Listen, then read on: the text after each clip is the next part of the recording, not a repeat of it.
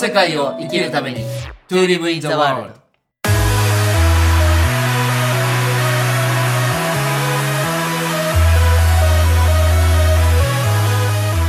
大ちゃんこんにちはこんにちは、長木さん。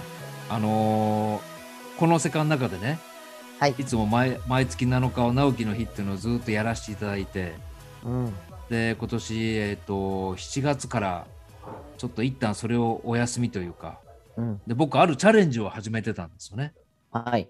ちょうど6月9日から始めたからこれオンエアする頃には678 9もうだから5ヶ月ぐらい経ってんのかなうん。まあ、これアーティストスポークンっていう、まあ、あの博報堂っていう、まあ、代理店さんがやってる、まあ、アーティスト専用の音声配信チャンネルなんですけど、まあ、そんなアーティストが多いとかそんなことは実はどうでもいいってわけじゃないけど、まあ、あの第一じゃなくてね実は何をやりたかったかっていうと、まあ、あの毎月7日は直樹の日でやってたことなんですけどもうこれほぼ毎日配信してるんですよそこで。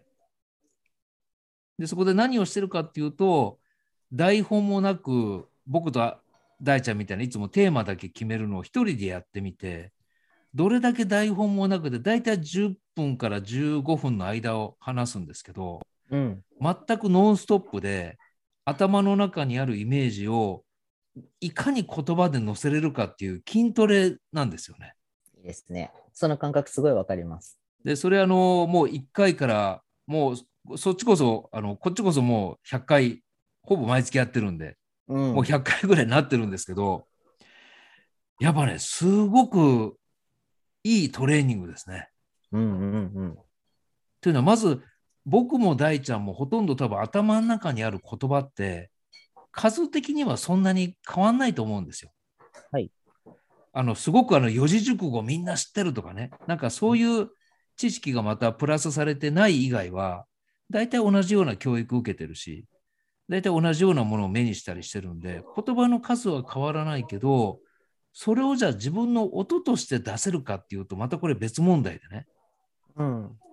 で、その訓練をね、ずっとしてて、まあ、まだまだなんですけど、何が変わったかっていうと、普段こう、その収録をしてない普段の生活をしてるときに、すでに頭の中でパッといろいろこう、いろんなもの見たりするじゃないですか。うんそれが言語化されてるのがわかるんですよね。うーん。これはね、多分これから先、まだ今やってる最中なんで、今何かすぐ応用されてるっていうわけじゃないけど、これ、これからやっぱり本を書いていくとか、あと、まあ、僕あの映像作品をもう2本だけ撮ろうと思ってるんで、その台本書くときとか、あと、あの、たまにこう、ポエムを書くんですけど、それもすごく書きやすくなったんですよね。とにかくあの、言葉頭の中にあるものとイメージと言葉に下ろすっていうのがスピード感がね前よりも増したんですよ。うんちょっと冒頭僕がわわーっと話しちゃいましたけど今日は言葉について大ちゃんと話してみたいと思って。うん。でこのお題決め。めるのもね本当これあのレコーディングオンする3秒ぐらい前にじゃあ言葉にしま言葉 そうですね。言葉にしましょうかって言って、で、じゃあもう OK、じゃあやりましょうって言っても、その3秒後にこれ、スタートをしてるから、はい。これだってある種のこう筋トレみたいな感じじゃないですか。そうですね。うん、これもやっぱり令和元年の5月から始めた時よりも、やっぱり大ちゃんとのこう呼吸みたいなものも、じゃあこのテーマでっていうと、何の打ち合わせも全くしないままに、うん。こうやってあの、十数分がつながっていくでしょ。はい。これはね、すごくいい経験だったし、なんかそれがあったから今そのアーティストスポークンっていうのがやれてるなっていう気がしてね。うん。なんかね、今日聞きたいのは、まあ、言葉もそうだけど、頭の中にいっぱいイメージとかあるんだけど、外にこう発信できない人っているじゃないですか。はい。言いたいことが言えなかったり、うん。言いたいことが活字にできなかったりとか、うんうんうん。なんかそういうのが、まあ、言い悪いじゃなくて、やっぱりその、もっと表現したいんだけど、なんで俺は言葉が降りてこないんだってよく言うけど、それははい言葉をもう持ってるから、うん。どうやってそのアウトプットするかだだけだと思うんですよ。うん。うん。で今特にやっぱここ2年ぐらいリモートが続いてきて、うんやっぱり家にいることが多くて、で、どっちかというと結構人と対面はないけど、ね、今僕と大ちゃんみたいなこう、ズームとかスカイスカイプはあんまやらないか。ズームを使ってこう、誰かと言葉を交わすみたいなことが以前よりも多くなったと思うんですね。はい。なんでちょっと大ちゃんにとってのその言葉とか、その音にするとか、まあ書くでもいいんだけど、ちょっと大ちゃんの頭の中の回路を、僕は今自分の体験をお話ししたけど、うん大ちゃんの頭の中なんかこう回路があるんだったらちょっとアウトプットしてほしいな。あはい、わかりました。あの、今の直樹さんのその言葉が出てこないみたいな人の話を聞いたときに、ふっと思ったのは、あ、その人たちは言葉を経験してないんだなって思ったんですよ。ああ、なるほど。うん。あの、最近私よく聞く言葉で自分もたまに使っちゃうんですけど、うんやばっていう言葉あるじゃないですか。言うねやばや。とか、あと女性だと、かわいいうんって、これっていろんな意味でやばだし、うんいろんな意味で可愛いじゃないですか。あのうんおじさん可愛いみたいなのって、おじさんは可愛くないし、このせんべいやばみたいなのって、何がやばいかってあるじゃないですか。はいはい。で、そういう、えっと、雑な言葉が増えてしまっているからこそ、本当の意味で悲しいとか、本当の意味で嬉しいとか、本当の意味で硬いとか柔らかいとか、うん、はい。それをけん経験してないから多分言葉が出ないんですよ。なるほどね。そうだから、感覚、体感はしていたとしても、体の経験で体験じゃないですか。体のけ、体験はしていても、本当の意味で自分の人生や本質がそれを経験した、硬いとはこれかっていう経験をしてないから、言語が出ないんだろうなって。だから、言葉は知ってるけど、その言葉を経験してないっていうので、言葉が出ないんだろうなって今聞いてて思いました。ああ、そのやばっていう言葉だけにも全てが集約されてるんだね。そうです。で、また聞く方もいちいちその何がどうやばいのかって聞かなくてもなんかそのシチュエーションだけ分かった気持ちになるから、そうです。それでよしになっちゃうんだよね。そう、そうなっちゃってるんですよ。やばって言えばいいし、みたいな。すごって言えばいいみたいな。うん。うん、でも本当はもっと繊細にそのこあの物事や出来事を表現したいはずなんですけど、それで慣れちゃってるんじゃないかなって、ああ。うん、思いますね。大ちゃんはどう？そのこ自分の言葉の筋トレみたいなことってなんかやってることってあるの？あの、これは私、人前で話す人たちにいつも言うんですけど、はい自分の言葉、声を聞きながら常に話しなさいっていう。うん。これ多分この世界の中でも何度かお話ししてるんですけど、これ意外とみんなしてないんですよ。うん。私は今こうやって自分の声を聞きながら話してるんですっていうことを今まさに聞きながら話してるんですよ。はいはい。うん、同時に。このトレーニングをすると、あ、自分って今こんなこと言ってるんだとか、あ、うん今はちょっと違ったなとかが分かってくるので、うん。自分の声を聞きながら話をすると、この右脳と左脳が連結するようなトレーニングになりますね。はうん。あ。あと大、大ちゃんもね、やっぱ本を書く人だから、そういうあの、本を書くっていうことに特化した、なんかはい訓練って、特になんかやってることあるんですか？あとね、その場合は朗読ですね。ああ、そうだよね。うん、ほ文章を書きたいんだったら、口に出して文章を読む方ことがすごく大事だと思ってて、普通素読じゃないですか。はいはい黙読というか。はい。じゃなくて、本当にいい文章だなと思うことは口に出すんですよ。音読ね。音読。はい絶対音読した方が文章力はつくんですよねそう。だね。うんあとどうなのこう、な今ね、こう、リアルに人前で話す機会って、まあ、なかなか皆さん少なくなったと思うんですけど、はい。なんか自分の話してる言葉、声を録音して自分で聞くみたいなことは大ちゃんあんまりやってなかった？えっと、それはあんまりやらなかったです。なぜかっていうと、私はそのリアルタイムで聞きながら話してるので、聞き直さなくても聞いてるんですよ。なるほど、なるほど。うんうんうん。だからそれを同時にやってますね。いや、先月、あの、本当に久しぶりに中村文明さんとね、はい。あの、神戸でお会いして、まあ、文明さんのポッドキャストに参加してきたんですけど、はい。まあ、文明さんは、あの、ちょっと収録した後にお話ししてたら、やっぱ彼は、あの、話が上手くなるように落語を聞きまくったらしいんですよね。なるほど。で、落語家が話す話って、まあ、はお話のプロなんで、すごくあの、何か食べる時もそうだし、何かの動作も、すべてあそこに座ったままやるわけじゃないですか。うん。そしたら、まあ、ちょっとした動作は、もちろん、あの、こた例えば歩いてるとこだったら、こう、肩を揺らしながらね、ちょっとこう、膝を上下にしたりってできるんだけど、それ以外のこう、さも目の前にそれがあるような感じで話すっていうのは、本当ね、落語家から勉強したらしいんですよね。例えば目の前にさも花瓶に花が生けてあるようなところを、本当は目の前にないんだけど、あるがごとく、えー色までその想像させてしまうような話し方とか、うん。そういうことをね、文明さんはすごくあの若い頃勉強したって言ってましたね。うん。なるほどね。でも今の話聞いて思ったのは、もう若い子たちは落語わからないんだろうなって思いました、今聞いて。だってその花瓶に花を刺すという経験がないんですよ。そうですよね。確かに。とか、なんか、蕎麦をすすることが風流だということがなくて、蕎麦は食べるけどすするものじゃないみたいなのとか、確かにそうだね、なんかもうその経験してない、経験があるから、その動作や言葉によってそれが引き出されて、うんあーって思うんですけど、それが結構雑に入っちゃってると思うんですよね。あまりに情報量が多すぎたから全部を細かく一つ一つはい分析、分類して自分の中に経験させようって発想の人多分いないと思うので、うん。だからそういう非言語のコミュニケーションの奥ゆかしさとか奥深さは、だんだんわかんなくなってくるだろうな、みたいな。ああ。ましてやね、うんいろんなことをこう AI の技術がやるようになっちゃうと、はい。なおさらこう体験自体が減ってくるでしょ？そうですね。でも確かに体験が減ってくると、うん。こう知識としての言葉は知ってても、それを今度うん組み合わせる力が、経験がないから乏しくなってくるだろうね。おっしゃる通りです。だからアウトプットには慣れてるけど、インプットができないっていう状況が起きますうね。ん。ただでもあれかな。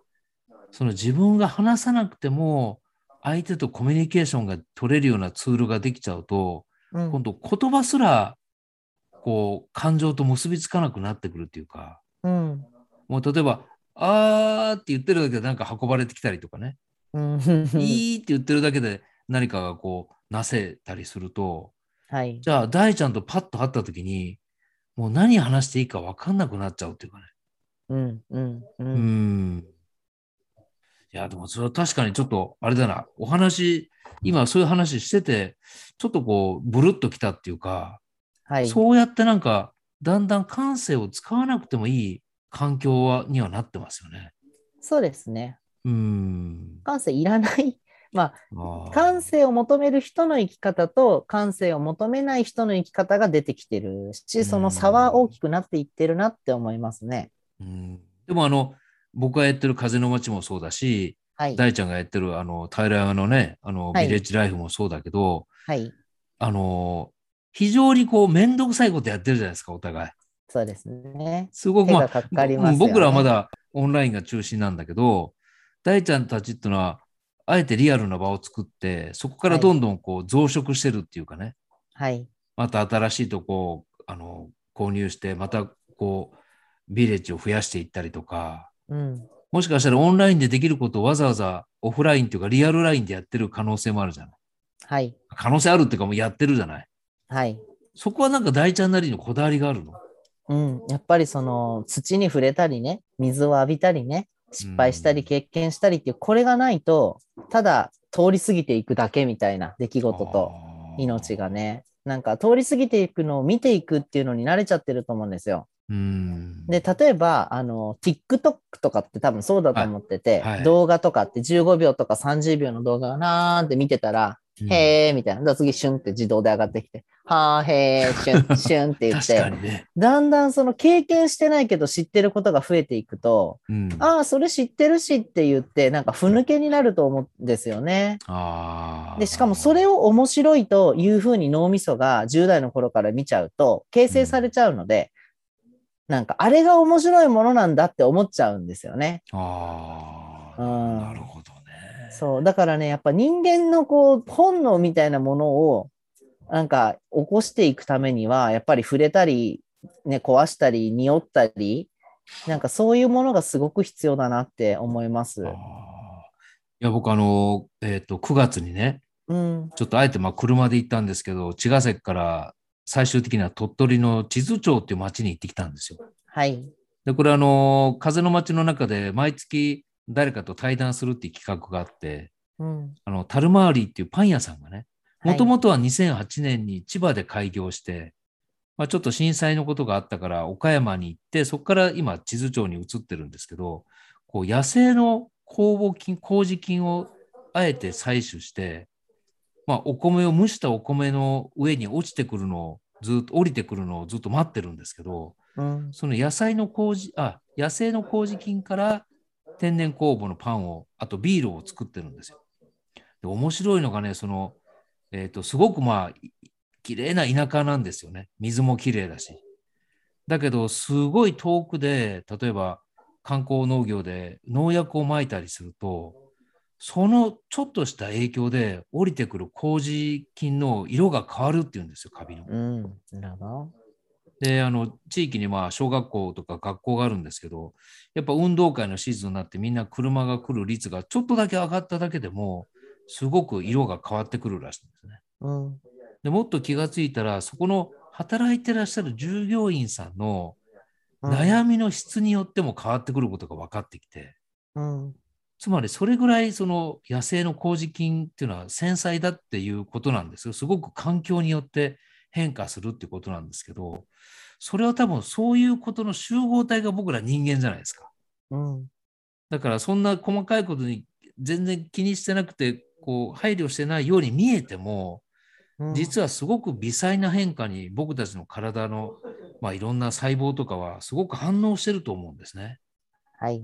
うん、だからそ今日そさっきのその言語ともひっつくんだけど、そういうすごくあの繊細なメカニズムの中で、やっぱり頭の中にある言葉が自分のイメージとともにこう言語になって音にしたり、書き言葉になったりするっていうのを、やっぱりはしょることによって、いろんなものがやっぱりなくなってしまうというか、うん。講義で見たらやっぱ文化そのものがやっぱりなくなってくるかもしれないし、うん。ただそのなくなることがどうだこうだっていう気持ちにもならないまま結局すごく便利なとこにもっとこれから便利なとこにねうん。これから僕が身を置くことになるので本当に自分の意図的に意識的にそのたまにはちょっとこうあの面倒くさいことをしてみるとかすごく手間のかかることをあえてしてみるとかねうん。まあ俵俵山に行くとかうん。どうぞお待ちしてます。そう、そういうことがね、すごく必要だと思って、そのパン屋さんにね、流れてる時間が、すごく有機的な時間に見えてきて、うん。こうカチカチっと時計のようなこう無機質に流れる時間じゃなくて、本当に野生の麹菌の動きとか、その麹菌が持ってる時間によって、その環境の時間も変わってくるんですよね。いいですね。うん、やっぱりそういうの見てるとね、あちょっと僕たち、まあ、文明が悪いとは言いたくないけど、もうちょっと何か、それこそは幅を広く見るとか、選択肢を広くするとかね、なんかそういうことがあえて今、逆に必要なんじゃないかなと。だからうん大ちゃんがやってる選択っていうのは、ねえ、まだまだあの平山にそういうのがあるって知らない人も多いけど、はい。あと5年とか10年すると、かなり知られるようになってくるんじゃないかな。うん。うん、それはね、本当今度12月の12日にね、またこれうん宣伝になっちゃいますけど、あの、この世界100回記念として、実はまあ、大ちゃんと話し合って、一回ちょっと、ポッドキャストで続けるかどうかもまだわかんないよね、話し合そう。ですね。うん、今、いろんな音声メディアが他にもあるので、ちょっとそのまま同じように、ポッドキャストで続けるか、ちょっとフィールドを変えて、また違うことを考えるかわからないんですけど、一旦ちょっと、えー2021年のそれも年末、はい。師走の予定では12月10日が100回になりまして、えーその2日後に田浦山からどういう、何をしましょうかね。ねえ、何しましょうね。そう。で、12月13日は吉武大輔の誕生日とはい。いうことで、ちょっといろいろこう、師走ですけど、あの年末に向かってね、はい。この世界記念ということもあるし、大ちゃんの誕生日ということもあるし、そうですね。どんな風にまた新しい未来が作られていくか、そして作っていくかですね。そうですね。なんで、あの、ぜひ、あの、この番組聞いてくださってるリスナーの皆さんも、いや、一回ちょっと俵山行きたいなとか、うん。あの、ぜひ、あの、お時間許す方は来てほしいですね。はい。大体何人ぐらい収容できるんですか？えっと、会場自体は50からマックス80ぐらいまで入るので、まあ、どどうぞ。ソーシャルディスタンスしても3 40は全然余裕なので。ですね。はいやいや、ちょっとそれはね、本当にあの、リアルイベントもしばらくやってなかったので、はい。はい。ぜひ、あの、また、これは随時、あの、皆さんにお伝えしていきますので。はい。はい。大ちゃん、今日もありがとうございました。ありがとうございました。